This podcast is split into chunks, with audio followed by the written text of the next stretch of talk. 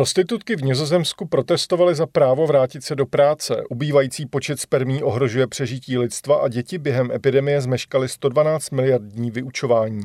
Další chatcast, u kterého vás vítají Kateřina Sýkorová a Zdeněk Fučík, začneme ale zprávou o golfském proudu, který zpomalil na nejnižší rychlost za poslední tisíciletí. Ve dvou nových studiích k tomuto závěru dospěli vědci, podle jejíž měření systém golfského proudu, který dalekosáhle ovlivňuje klima na planetě a který přináší teplou vodu k Evropě, zeslábl vinou globálního oteplování víc, než se předpokládalo. Může to mít velmi znepokojící důsledky, napsal deník Financial Times.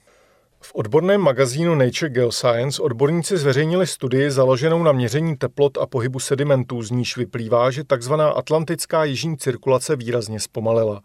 Štefan Rámštorf, jeden z autorů studie z Institutu pro zkoumání změn klimatu v německé Postupy, mi řekl, že velmi pravděpodobně je to způsobeno emisemi skleníkových plynů, protože pro zpomalení jiné přesvědčivé vysvětlení neexistuje. Golfský proud je oceánské proudění, které unáší teplou vodu z tropů podél východního pobřeží severoamerického kontinentu. Proud, kterým teče 100krát více vody než korytem Amazonky, se cestou postupně ochlazuje a v oblasti Grónska klesá ke dnu a chladnou vodu unáší jižním směrem do Atlantického oceánu. Za poslední století zpomalil o 15% a podle vědců už tím citelně ovlivňuje vzorce počasí. Například v jižní Evropě jsou kvůli tomu častější vlny extrémních veder. Atlantické proudění je ale komplexní fenomén a kromě proudění teplé vody k Evropě hraje roli například v tom, že Británie má mírné zimy. Ovlivňuje i tvorbu bouří. Právě proto považují věci zjištění za znepokojivá a pokud to tak bude pokračovat, můžeme se brzy přiblížit k bodu zvratu, kdy se celé proudění úplně naruší. Jedním z důvodů, proč atlantický systém proudění zpomaluje, je tání ledu v Grónsku, kde se do oceánu dostává obrovské množství chladné sladké vody, která ovlivňuje proces zanořování proudu ke dnu. Svou roli hrají i vyšší srážky v Severní Americe, kde se do oceánu dostává větší množství sladké vody a také stoupající teplota oceánu, která snižuje rozdíl teplot vody mezi tropy a pólem. Britský oceánograf Andrew Myers, který se na výzkumu nepodílel, má za to, že studie odhaluje, že před érou změn klimatu způsobených lidskou činností bylo atlantické proudění relativně stabilní a silnější než je nyní. Naznačuje to, že zpomalení není přirozenou změnou, ale výsledkem lidského vlivu. Jiní vědci ale dál zdůrazňují, že ohledně toho, jak golfský proud ovlivňuje počasí v Evropě, stále panuje velká nejistota. Klimatolog Oxfordské univerzity řekl, že jde o zajímavou studii a vyžaduje další bádání. Jiný výzkum zveřejněný v časopise PLAS tvrdí, že tempo globálního oteplování se zvyšuje, což může golfský proud zcela zastavit. Šéf výzkumného týmu z Kodaňské univerzity se ale domnívá, že během následující stovky let k tomu nedojde, pokud oteplování nenabere vyšší rychlost.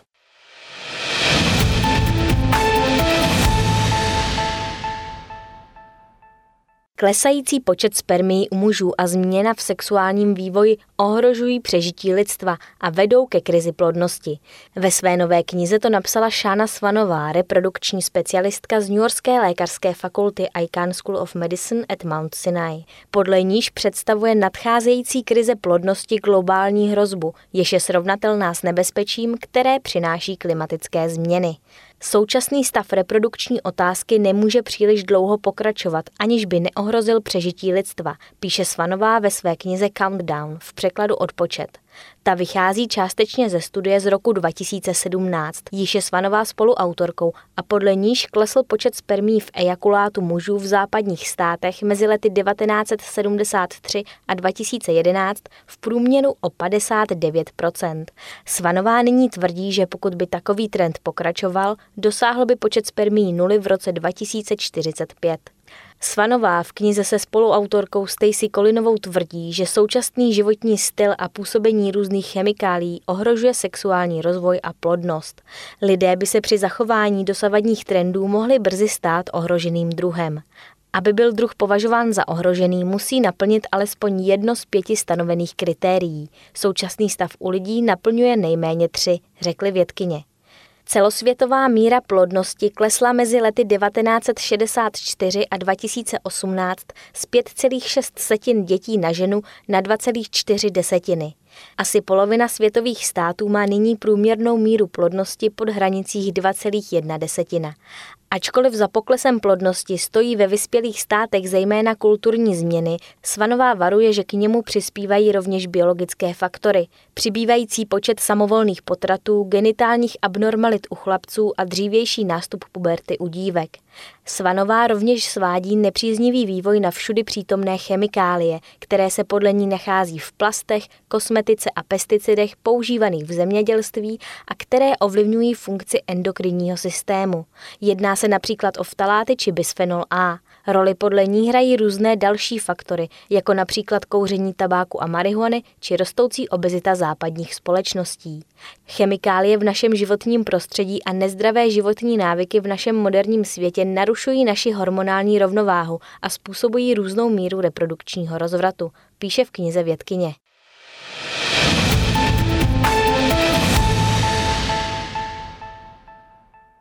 Děti na celém světě během jednoho roku epidemie COVID-19 zmeškaly přibližně 112 miliard dní vyučování. Výpočet zveřejnila nevládní organizace Save the Children. Nejvíce dní žáci a studenti zameškali v Latinské Americe, Karibiku a Jižní Asii, uvedla agentura EFE. Nejnižší údaj naopak vykazuje západní Evropa. Problémy s přístupem ke vzdělání měly hlavně děti v zemích s nízkými či středními příjmy nebo s vysokou mírou nerovností. V průměru 110 dní bez vyučování strávili žáci a studenti v Latinské Americe, Karibiku a Jižní Asii. V západní Evropě to bylo pouze 38 dní. O 7 dní více pak vykazují země ve východní Evropě. Hlavní dopad výpadku ve vyučování na mladé bude spočívat v tom, že se zpozdí jejich školní vývoj, uvedla ředitelka organizace Save the Children Victoria Wardová. Především v chudších zemích děti kvůli uzavření vzdělávacích institucí čelily většímu násilí v rodinách i mimo ně, vyšší citové deprivaci a také rostoucí chudobě. Wardová poukázala na to, že v některých částech světa, například v Latinské Americe, se mluví jen málo o dopadech epidemie na děti a školáky. V mnoha zemích se školy snažily zavést během uzávěry distanční formy vyučování. Dostupnost této formy vzdělávání, která závisí také na technologickém vybavení domácností, přitom může být problematická i v zemích, které jsou považovány za bohaté. Například ve Spojených státech chybělo dostatečně rychlé připojení k internetu 15 milionům žáků a studentů. V Norsku pak 30% osob ve věku od 9 do 18 let nemělo přístup k počítači a museli se tak spolehnout na připojení přes mobilní telefon. Stejný problém měla také 1/5 dětí v Nizozemsku.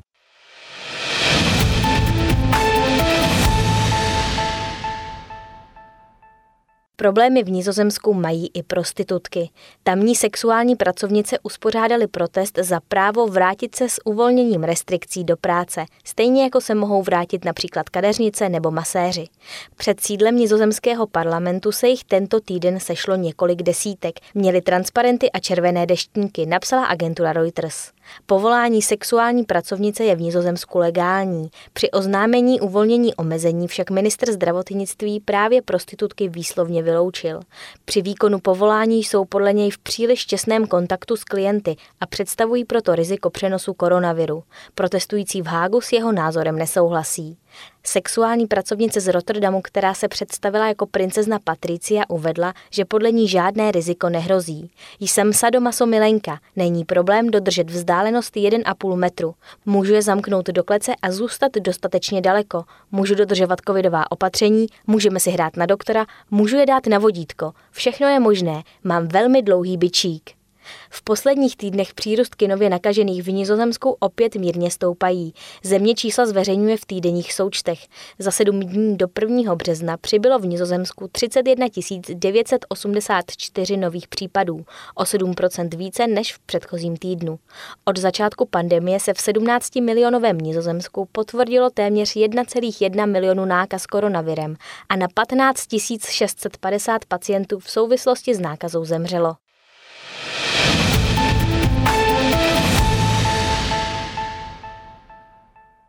Japonský miliardář Yusaku Maezawa hledá 8 spolucestujících, které sebou vezme na let kolem měsíce plánovaný na rok 2023. Informoval o tom server BBC. 45-letý výstřední boháč Maezawa přitom před rokem zrušil svůj inzerát na výběr dívky, s níž chtěl k měsíci letět. Potenciálních partnerek se mu tehdy ozvalo skoro 30 000. V roce 2018 zase tvrdil, že sebou k měsíci vezme 6 až 8 umělců. Chci lidi z různých prostředí, aby se ke mně připojili, oznámil Maezawa v úterý na Twitteru. Koupil jsem všechna místa, takže to bude soukromý let. Dodal s tím, že cestu platí, takže ti, kdo s ním poletí, to budou mít zdarma. Kolik peněz miliardář za cestu zaplatí, dosud zveřejněno nebylo. Uchazeči musí podle BBC splnit 2 kritéria. Měli by pokročit v jakékoliv činnosti, která nějakým způsobem pomáhá ostatním, a měli by být ochotní podporovat další členy posádky. Movitý Japonec se v roce 2018 přihlásil jako první vesmírný turista, který se vydá k měsíci kosmickou lodí společnosti SpaceX amerického podnikatele Ilona Muska. Na oběžnou dráhu měsíce se cestující této lodi podívají jako první lidé od roku 1972, kdy Spojené státy skončily s vesmírným programem Apollo. Bývalý bubeník punkové kapely Maezawa začal s podnikáním koncem 90. let v hudebním průmyslu. V roce 2004 pak založil úspěšný internetový obchod s oblečením ZozoTown.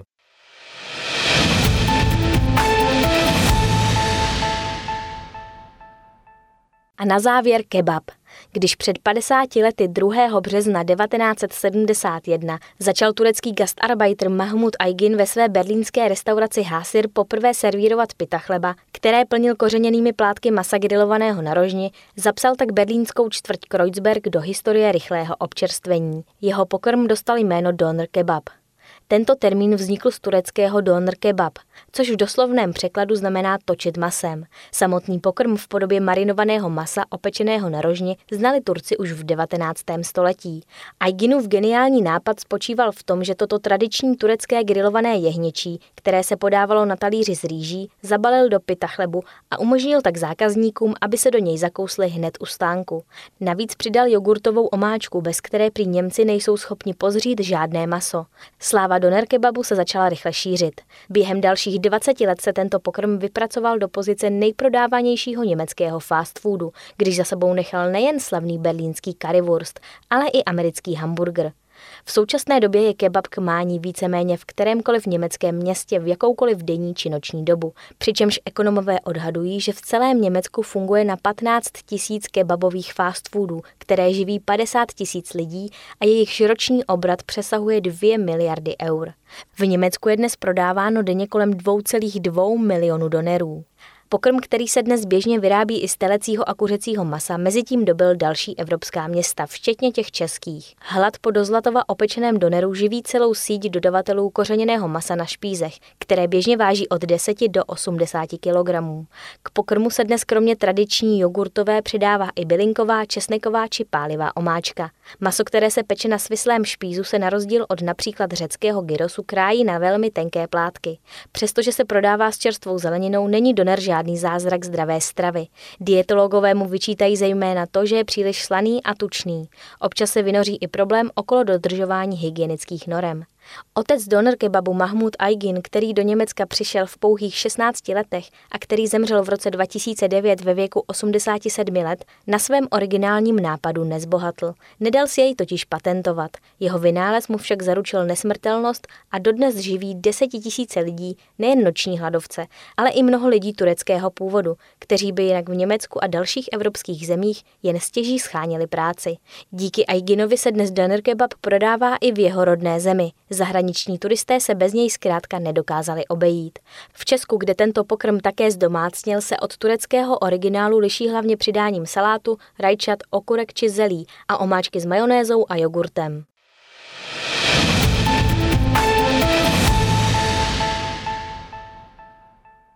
Nakonec ještě pozvánka do Akademie ČTK, vzdělávacího centra České tiskové kanceláře.